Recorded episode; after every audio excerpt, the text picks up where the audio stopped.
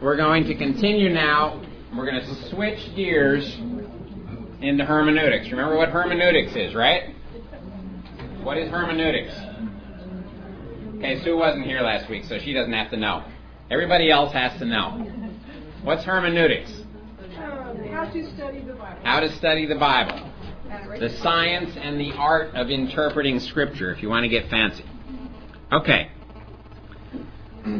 Let's talk a little bit. We talked last week about the nature of the Bible, what kind of book it is. We said that it is a divine book and a human book, okay? Now let's talk a little bit about where it comes from and let's look at scripture's own testimony. 2 Timothy 3:16 to 17. All scripture is given by inspiration of God. Many of your Bibles say all scripture is God breathed and that's a better translation. It's profitable for doctrine, for reproof, for correction, for instruction in righteousness, that the man of God, and that means the person of God, that's regardless of sex, may be complete, thoroughly equipped for every good work. Now, as far as the origin of Scripture, when Paul says that Scripture is God breathed, he's saying it it's as if God spoke it. It's directly from His mind. Although God produced the biblical writings through the agency of human writers, every book in the Bible was written down by a human being. What they wrote is the Word of God. So Scripture is God speaking to us. Now, it's not wrong to say that Paul says in the book of Romans, but Paul is the spokesperson for God. Okay? And what we're going to see in a few minutes is that sometimes the people who wrote Scripture were speaking for God and they didn't even know the meaning of what they wrote. Which is quite fascinating. Okay. Hebrews 4:12 For the word of God is living and powerful and sharper than any two-edged sword, piercing even to the division of bones our soul and spirit, and of joints and marrow, and is a discerner of the thoughts and intents of the heart. Scripture is alive in the sense that it accomplishes God's goals as it works in the minds of men.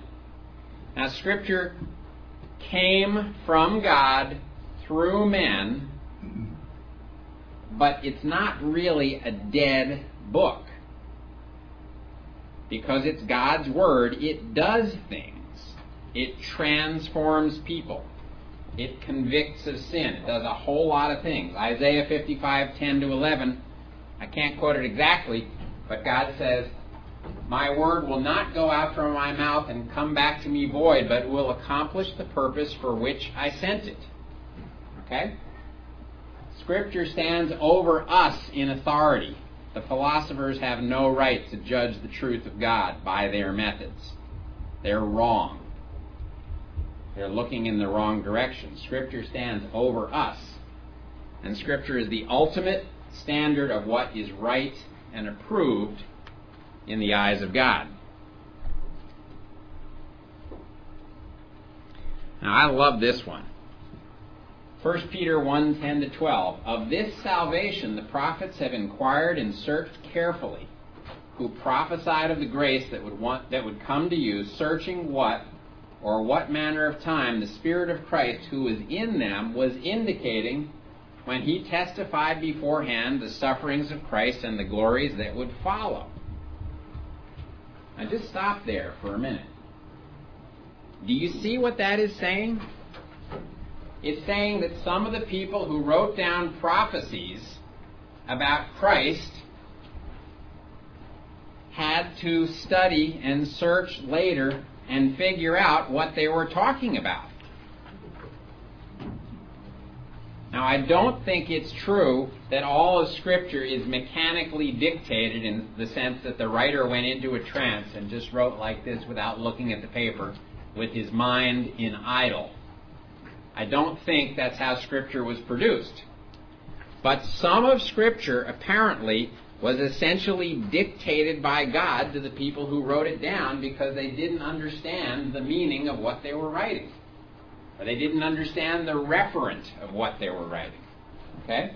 It's not that the words were meaningless, but they didn't always know what the Spirit of Christ who was in them was indicating when he testified beforehand the sufferings of Christ and the glories that would follow. But they did know this. It was revealed that not to themselves, but to us, they were ministering the things which have now been reported to you through those who preach the gospel to you by the Holy Spirit sent from heaven. Things which angels long to look into. Isn't that interesting? You may have heard that the meaning of a given scripture, let's say in the Old Testament, was what the first audience that heard it thought it meant. I don't think that was always true. I think sometimes the people who wrote it down and even the people who were the first ones who could read it didn't know what it meant. And those things were written down for the benefit of later generations, and that includes us, who would one day come along. Isn't that fascinating? Okay. In some cases, the human writers of Scripture did not know the meaning of what they wrote. Again, demonstrating that Scripture is whose word? It's God's word. Okay? In a case like that, you can't possibly say that it's the human word, can you? Got to be God's word because the human who write, wrote it didn't really know what it was about. Okay. 2 Peter 1 19 to 21. And so we have the prophetic word confirmed, which you do well to heed, as a light that shines in a dark place until the day dawns and the morning star rises in your hearts. Knowing this first, that no prophecy of Scripture is of any private interpretation. Some of your Bibles will say of any private origin, and that's probably a little better translation. For prophecy never came by the will of man, but holy men of God spoke as they were moved by the Holy Spirit. Now, here when it says no prophecy of Scripture, don't misunderstand what that's saying. That's not saying the portions of Scripture that are prophetic. It is saying a prophecy of Scripture is simply an assertion in the Bible.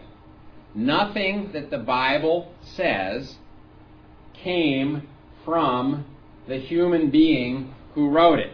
It's not his personal idea. It's not his opinion. It didn't come by the will of man.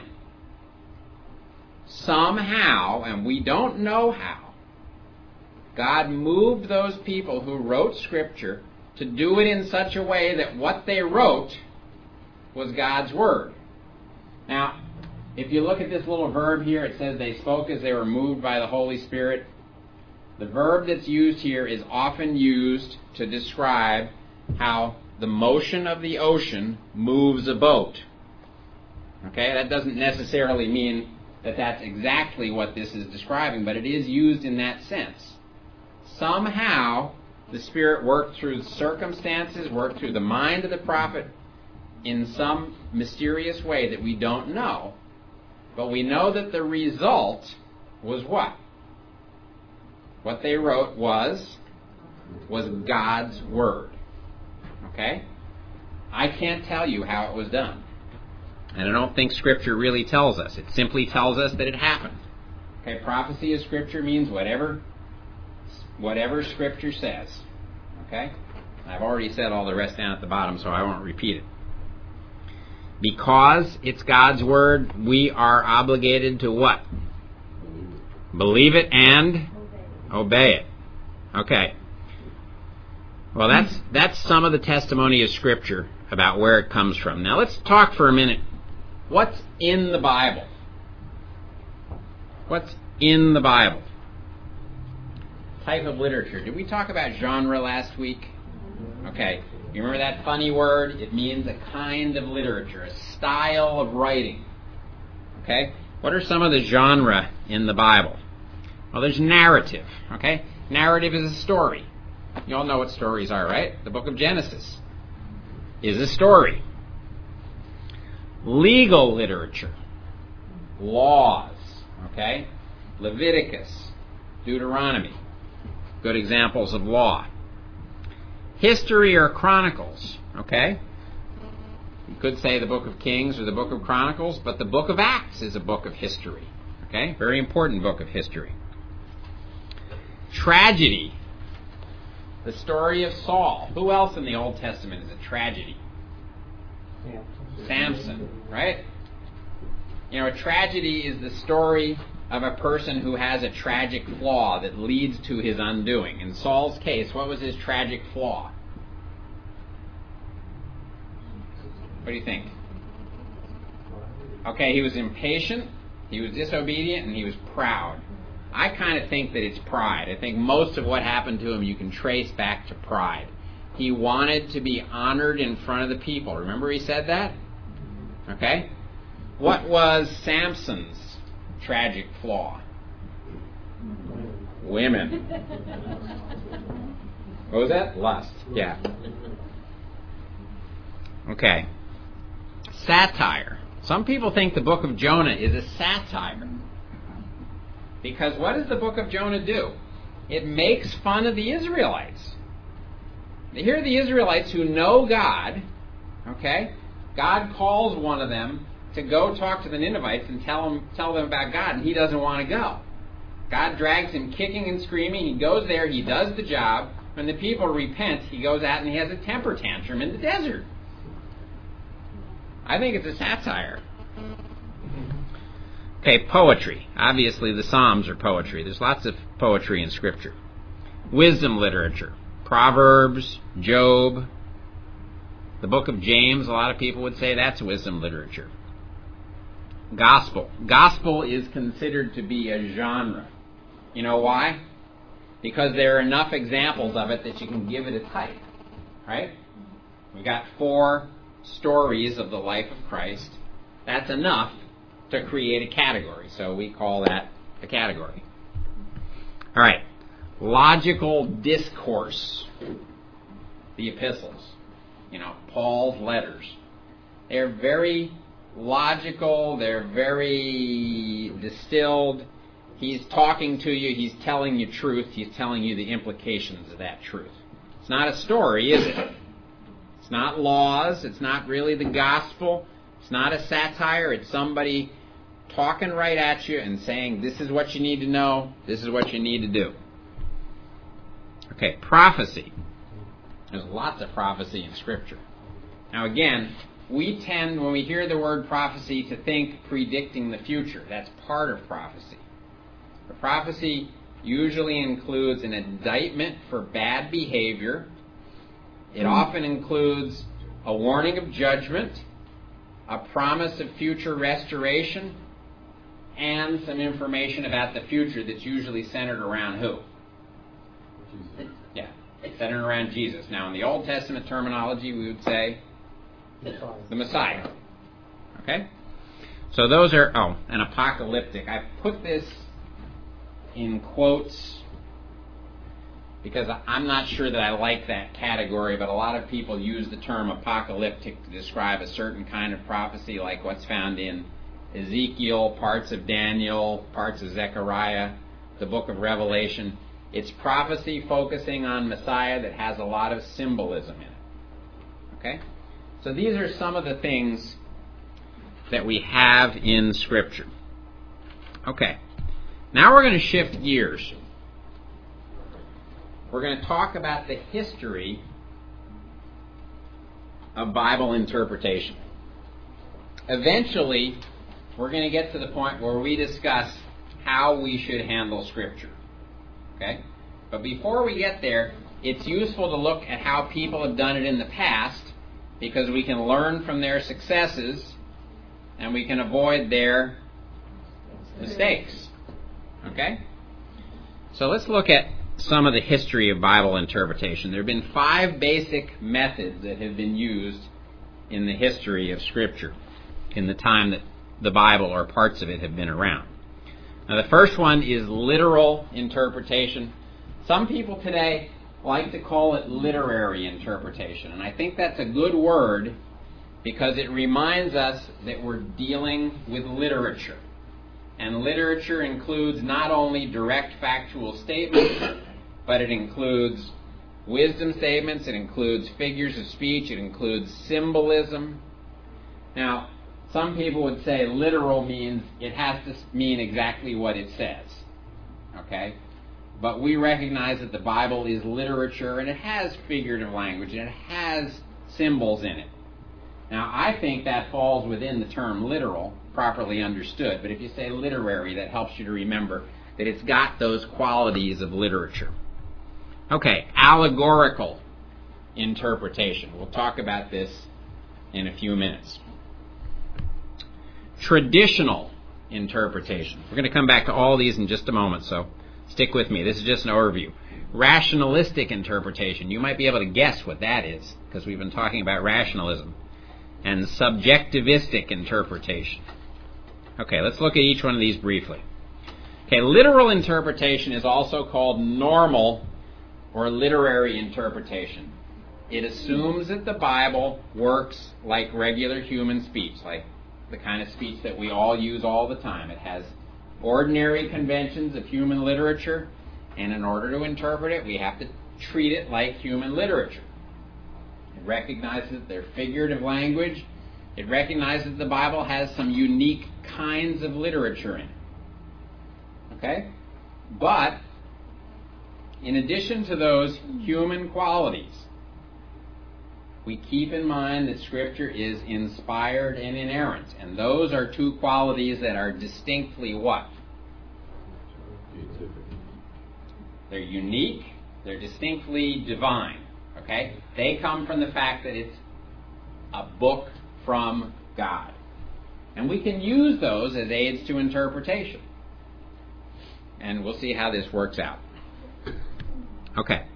Allegorical interpretation views the text of Scripture and its plain surface meaning as a vehicle for a hidden, more profound spiritual meaning that is below the surface. Okay?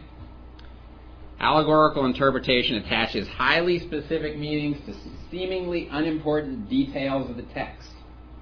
Now, let me read you some examples of allegorical interpretation of the Old Testament. There was a guy named Philo who lived, oh, roughly a century before Christ. Philo said that Sarah and Hagar represent virtue and education. Jacob and Esau represent prudence and folly.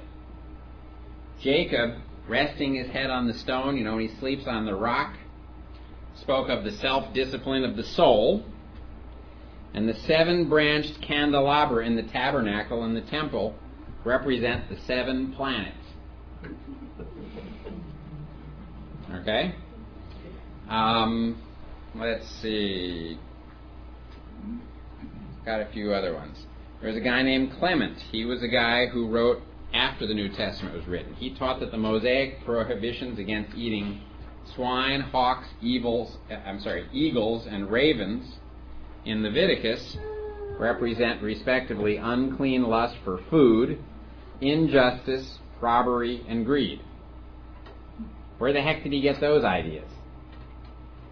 Not from Scripture. What's that? Ethnocentrism, um, fanciful thinking. Okay?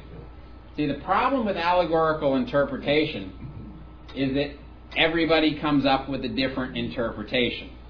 There's nothing in the text to guide the assigning of meanings to these seemingly insignificant things. Philo had a meaning for every number.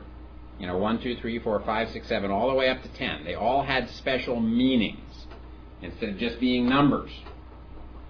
Okay? Now, let's see. How many of you have read Pilgrim's Progress? Could you understand Pilgrim's Progress? It was very easy to understand, wasn't it? You know what? Pilgrim's Progress is an allegory. It was designed as an allegory. So the things that are in that story have special meanings, and it's obvious what they are. Okay? To interpret Scripture allegorically is not the same as to interpret an allegory allegorically allegories were designed to be interpreted as allegories. Just like comic strips were designed to be interpreted as comic strips.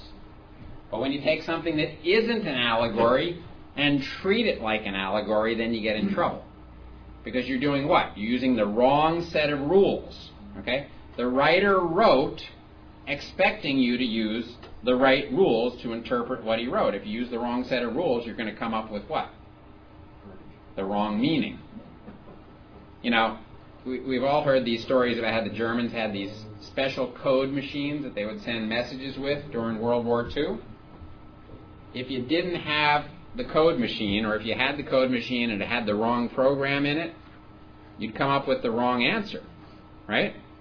Okay, well, we have to use the right code machine. We have to use the right program. We need to interpret Scripture according to the appropriate genre, the rules that go with it. Okay, traditional interpretation.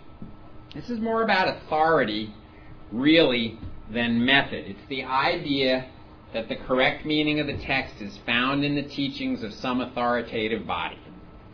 Now, the obvious example is what? The Roman Catholic Church. They say that Scripture means what we say it means. And they don't generally encourage their people to study Scripture. Why study it when you can find the meaning in a dogma book? Okay? Um, this approach always raises the question whose interpretation is authoritative, authoritatively correct? And it implies that there are infallible human interpreters of Scripture. But if you look at the history of the church, you'll find out that they've changed their minds. So, I don't think traditional interpretation is a sound approach. Rationalistic interpretation asserts the supreme authority of human reason over the Bible. This is sounding like something we've seen already, right? Okay. If our minds can't explain the supernatural, if we can't explain why that herd of 5,000 pigs ran down the hill and jumped in the water and drowned themselves, we have no way to explain that, does that mean it didn't happen? People who use this would say, yes, that means it didn't happen. Well, how silly is that? Just because we don't know the mechanism doesn't mean it's not real. You know, why did why did the planets circle the sun for thousands of years before Kepler came along and figured out how it worked? Because they were obeying the laws of God. Okay, and the fact that nobody knew why they did it that way didn't make the law of gravity not exist. Okay? Again, rationalistic interpretation, it really is silly. Okay? It's important to note that this is really not so much a view on method. Again, it's like traditional interpretation. It's really an issue of authority. They're saying that the mind has authority over what's in the book. And that just doesn't work. Now, subjectivistic interpretation says that what's important is how you respond to the text. Now, the neo Orthodox guys, we talked about them last week, they kind of like this idea. The meaning is not really found in the text because the text doesn't really mean anything by itself. Meaning is created when you encounter Scripture. And whatever you happen to think is what it means, is what it means for you. Okay? So the words of Scripture don't need to be literally true if the result of reading them is the desired effect, faith. Now, this is what people who call themselves Christians, who hold the Bible in high regard, but who hold this view would say.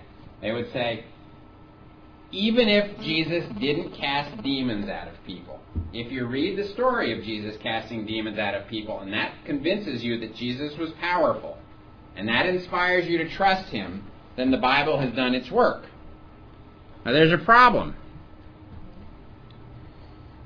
How could we know that the Bible has done its work of producing the desired effect of faith in you if we don't know that Scripture is designed to produce faith in you. The only way we know it's designed to produce faith in you is by what it says. But if somebody else comes along and reads it and he says, no, the purpose of Scripture is to make you put on a zebra suit, well, what are you going to say? Right? A lot of these things are self defeating. Can you see that? They really are. The more you try to deny absolute truth, and the more you try to escape from the authority of God, the more you get in trouble. Okay, now we're going to talk about the history of Bible interpretation in terms of a timeline. We've looked at kinds of interpretation. Now I want to very briefly go through about 200 BC all the way down to today where we live and see how it was done. In the pre Christian era, roughly two centuries before Christ, a lot of the Jews lived in Alexandria in Egypt. That's where we know most about how they were handling the scriptures. The Greeks had invented allegorization. Now, if you've read any of the Greek literature about the gods, the gods are in there doing all kinds of crazy things. They're fighting, they're murdering each other, they're stealing each other's wives, they're committing homosexual acts. And the Greeks had this literature, it was their national treasure, but sometimes it was kind of embarrassing. So they invented allegorization, and they'd say, well, when it says he was committing a homosexual act, it really meant that he was planting apple trees in the backyard. I just made that up, okay? But they would do things like that, okay? Now, the Jews who were living in Alexandria, that was the center of Jewish learning and education at that time, they were living shortly after the scriptures had been translated into Greek. The Greeks were allegorizing, so they started allegorizing the Old Testament. Okay? It was a very nice way to inject your own ideas in, into the text. It was also a very nice way to avoid the clear meaning of Scripture. You know, Scripture said you shouldn't do this, but you want to do it. Well, you allegorize it, and now you can get away with it. Okay? Very handy. We should use some of this. No. Okay. Around the time of Jesus in Jerusalem, there were two schools of interpretation the loose interpretation of Hillel and the strict interpretation of Shammai. Now, these roughly corresponded to the way the Sadducees handled Scripture and the way the Pharisees did, but it, it wasn't really that tight. Okay? In those days, they weren't using a lot of allegorization. They were both basically literal. If you look at the way that Jesus challenges the scribes and the Pharisees and the priests with Scripture, he always treats the scripture as if he takes it literally, right? That seems to be evidence that they did the same thing. The problem was not that they didn't handle the scriptures literally, the problem was that they didn't really want to see what was there and respond to it properly. Okay? Now, do you know what the diaspora was? The diaspora is the scattering of the Jews, okay? It started in 722 BC when the Assyrians conquered the northern kingdom. It was carried on more in 586 when the Babylonians conquered the southern kingdom. And then basically the Jews were spread all over the Middle East, you know, as far as India. Some of them ended up in Greece, in Turkey. Jews are everywhere, okay? Um, the diaspora never really ended. Most of the Jews settled down where they were. Some of them went back to the land, but most of them stayed spread out. Now, Alexander the Great came along around 330 BC. He conquered the known world. Greek culture became the main thing. The Jews took in Greek culture. They picked up allegorization, like we said earlier. So this is kind of a repeat of what we saw earlier. But again, we're sweeping through it in time. Now, the early church fathers around the time of Christ's death up to 200 AD, they didn't seem to have a well defined method of interpretation. They used literal and allegorical interpretation. There was a lot of allegorical interpretation in their efforts to show how the Old Testament predicted Christ. Okay, at least they were motivated by something positive, but it wasn't always good. Now, by the time we get to AD 200, things are starting to polarize. Okay? Down here in Egypt, we've got Alexandria, and then we've got Antioch. You know Antioch, the place where the church sent Paul and Barnabas out from? Okay? The believers up in Antioch became dedicated to very literal interpretation, very much like what we do. the believers down in Antioch used a lot of allegorization. Okay? And that's kind of the way things were. Now, after the early church period, basically AD 200 until today, both allegorical and literal interpretation have been used. As the Roman Catholic Church grew in power, tra- traditional interpretation became more and more important because this is what the church said, and you got to believe it. Now, the reformers came along and they reacted to the false interpretations of the Roman Catholic Church with, with regard to certain things. How do you get saved? You know, is there such a thing as indulgence? Can you pay to get your dead relatives out of purgatory? Does purgatory even exist? And the way they attacked those doctrines of the Roman Catholic Church was that they re- retreated to literal interpretation. They went back to what had been used earlier. Okay? Now, in the post Reformation era, the Renaissance and the Enlightenment, both of which in some ways came out of the Reformation. Let me just stop for a second here. Do you know why the scientific revolution occurred? The scientific revolution occurred because the idea that an intelligent creator God who runs his universe according to law, physical law, comes from the Judeo Christian mindset in Scripture. Okay? The reformers brought that idea onto the table of Europe, and people began to believe it. And they began to give up alchemy, which was the effort to use magic and spells to turn lead into gold, and they said, now this isn't the way to make it in the world. We're going to start doing science and he had people doing astronomy and physics and chemistry and anatomy and music. And they said the world doesn't run on magic. The world is orderly because the God of the Bible designed an orderly world. And if we'll just take the time to figure out the order that He put in the world, we can learn to predict what's going to happen when we try something that's never been happened before. So, strangely, the Reformation, the recovery of confidence in Scripture, handled by literal interpretation, led to the Renaissance, which was the rebirth of intelligent thought, and that led to the Enlightenment, and the Enlightenment was sort of a step backwards. Because in the Enlightenment, in, in the Renaissance, people had a high view of God. In the Enlightenment, mankind started getting a fat head. And he started coming up with a lot of these wacky philosophies that we've been looking at. Okay? But the reason that we live in a technologically complex and capable society is basically that people became convinced that the God of the Bible runs the universe. And since it's orderly, we can figure out how it works and we can manipulate it and we can do things we never did before. Because we expect that it will obey the rules. You know, conservation of energy, conservation of momentum, the most fundamental laws of physics. It was the discovery of those things that, you know, led Newton and Kepler and all those other physicists to figure out how the world works. But nobody ever, would ever have had confidence that the world could be understood that way if they didn't believe that the God of the Bible had created the world in an orderly fashion. Kind of neat, isn't it? Okay.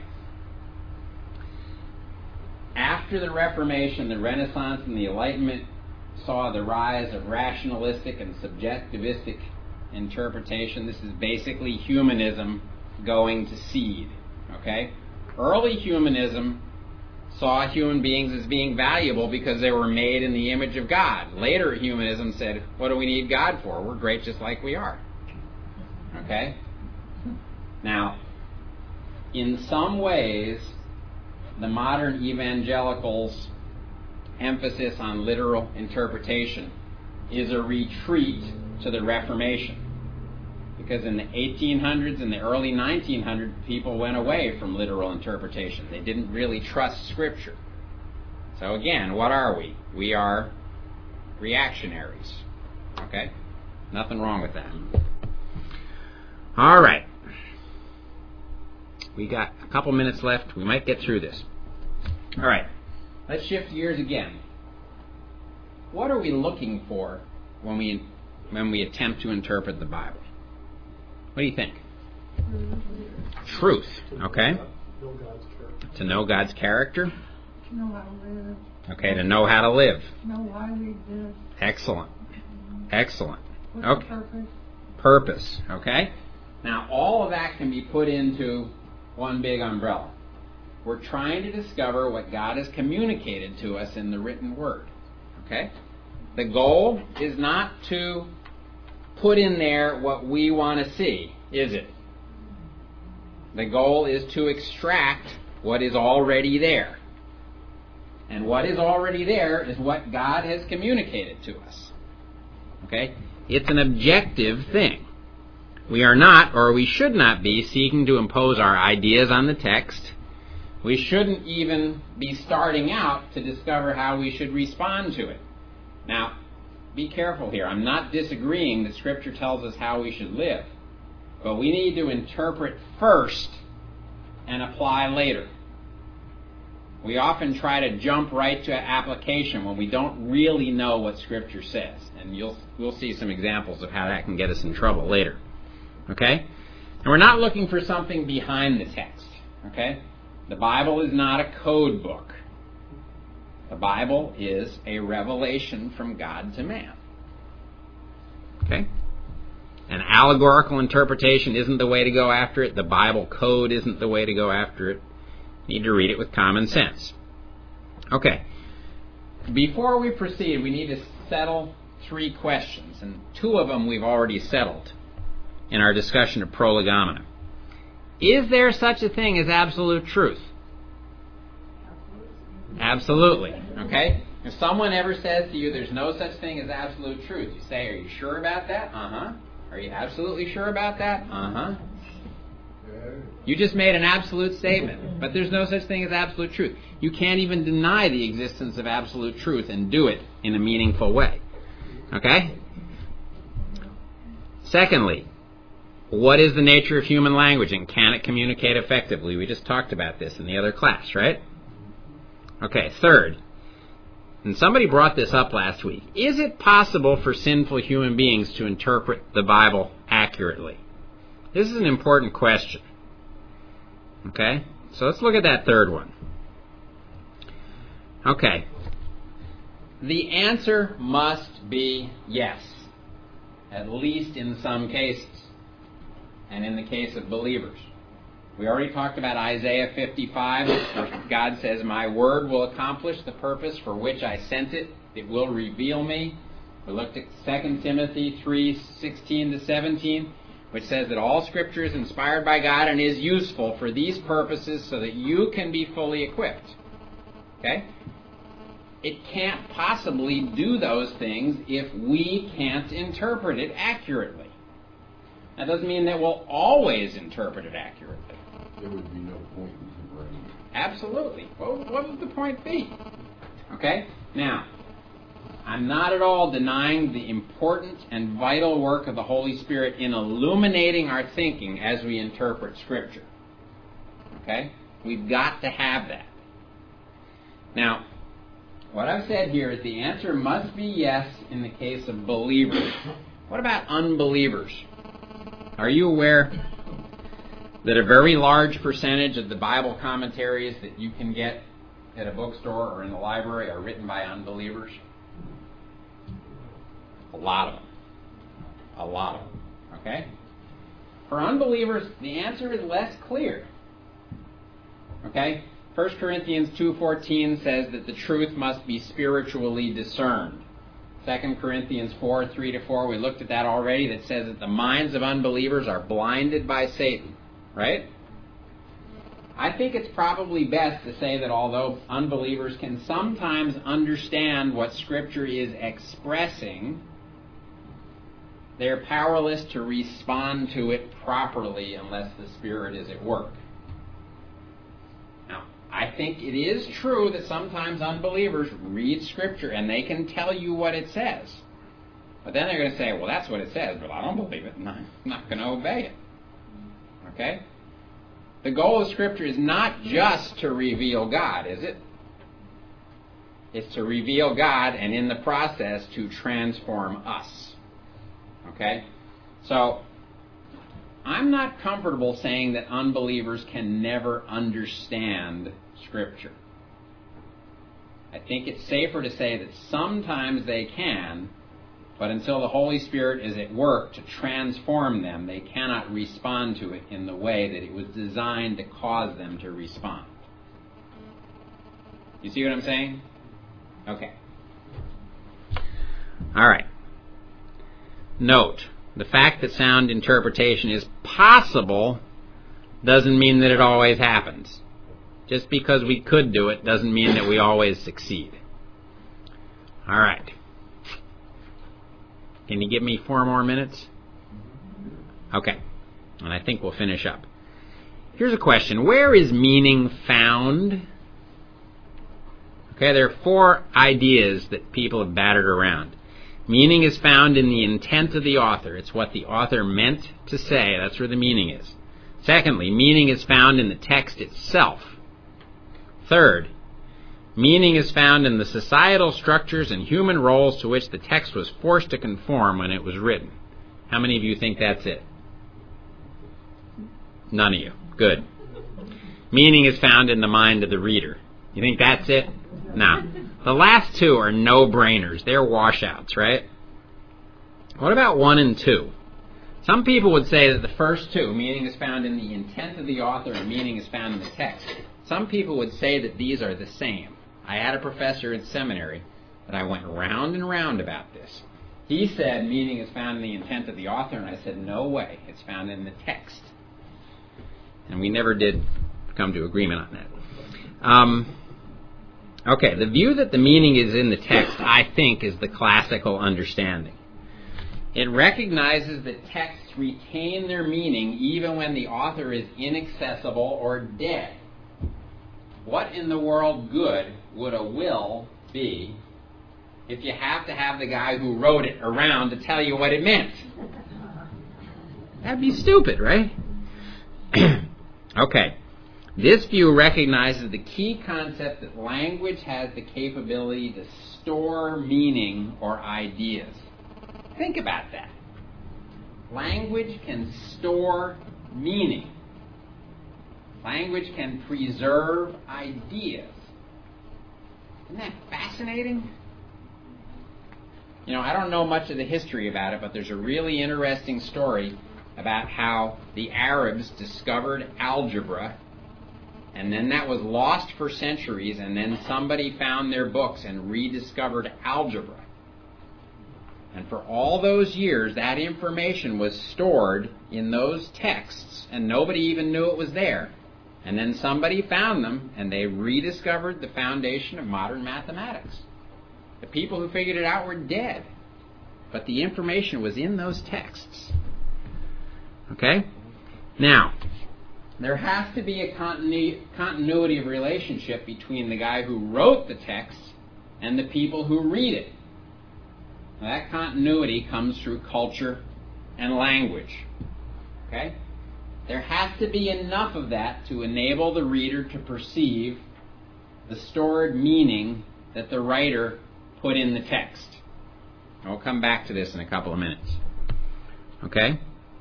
Now, the idea that meaning is found in the human author's intent is a more recent idea. It's often associated with higher criticism, and I've got some stuff on higher criticism in your notes, but I'm not going to talk about it here. Okay? I think this idea is flawed for several reasons. Number one, it's impractical. You can't always interview the author. Number two, it's false at least in some cases. Remember 1 Peter 1 said that the prophets didn't know what they were talking about when they wrote about the coming of Christ. Okay? So, it obviously wasn't in their intent. Might have been in God's intent.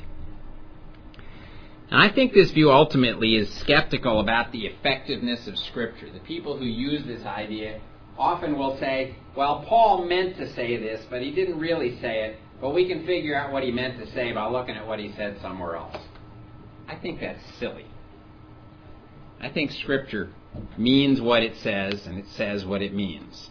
Okay? And we have access to the meaning in the text. I'm going to finish with two illustrations. Okay? I don't know. if I may have used this. Did I use the rocket ship one last week? Okay. Let's suppose we send some guy on a mission to Jupiter. And he goes off in his rocket ship, and he gets out, and he's just about ready to land, and he comes down with liver cancer. and he diagnoses himself, and he knows he's going to be dead in six hours. So he makes a little videotape. He puts it in a rocket. He points the rocket at Earth, fires the thing, and he's dead in six hours. Ten days later, the rocket ship lands on Earth. They open it up. There's a videotape in it. Take the videotape home. Mama sticks it in the video machine, and they watch this guy talking to them, saying, I love you. By the time you get this, I'm going to be dead. And all the things he's got to say. Okay? Where's the meaning in that message? Where is it? Where, where is that meaning found? It's not in his head, right? He's dead. It's in the it's in the words, it's in the tape. Okay? It's in the language that's there. Okay? Now, that illustrates that meaning is found in the words, not in the intent of the author. Does anybody know what this thing is? Can you tell what it is? It's the Rosetta Stone. Well, you guys are good. Okay, the Rosetta Stone was discovered by Napoleon's soldiers. It's a big piece, I think it's basalt. It's got hieroglyphics, Greek, and Demotic script on it. Okay? Has any, have any of you been to the Egyptian exhibit at the Museum of Art here yet? Okay, well, if you go there, and you ought to go, I plan to go, you're going to see lots of hieroglyphics.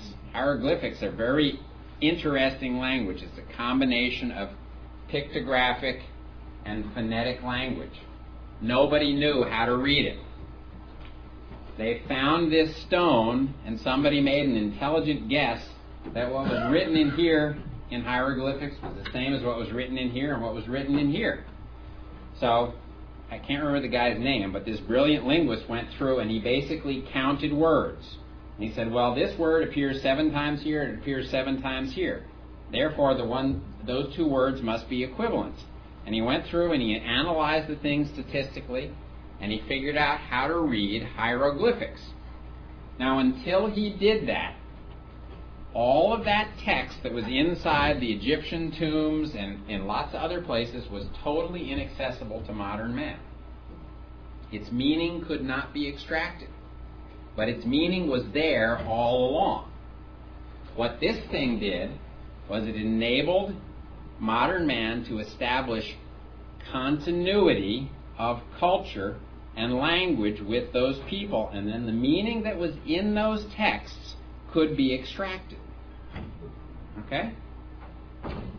And that's how we know a lot. You know, there are things like this that have happened with all kinds of ancient cultures. Okay? The meaning is in the text. Now, in Scripture, what was in the mind of God was placed on the page. Okay? Mm-hmm. But if God expected us to go up there and interview him, he never would have bothered to do this. He's put it there to make it accessible to us. And so our goal in Bible interpretation is to find the meaning that's in the text. Okay. Any questions? I don't know if you're as tired as I am. Let's pray. Let's pray. Father, thank you that you have spoken to us through your word. Thank you that you have provided the continuity we need to understand the ancient languages. We look forward to you helping us in the weeks ahead to know better how to handle your word. Please give us the courage to see what it says about us and to respond to it as your Spirit guides us. Please give us your protection as we go home and your guidance through the week. We pray through your Son. Amen.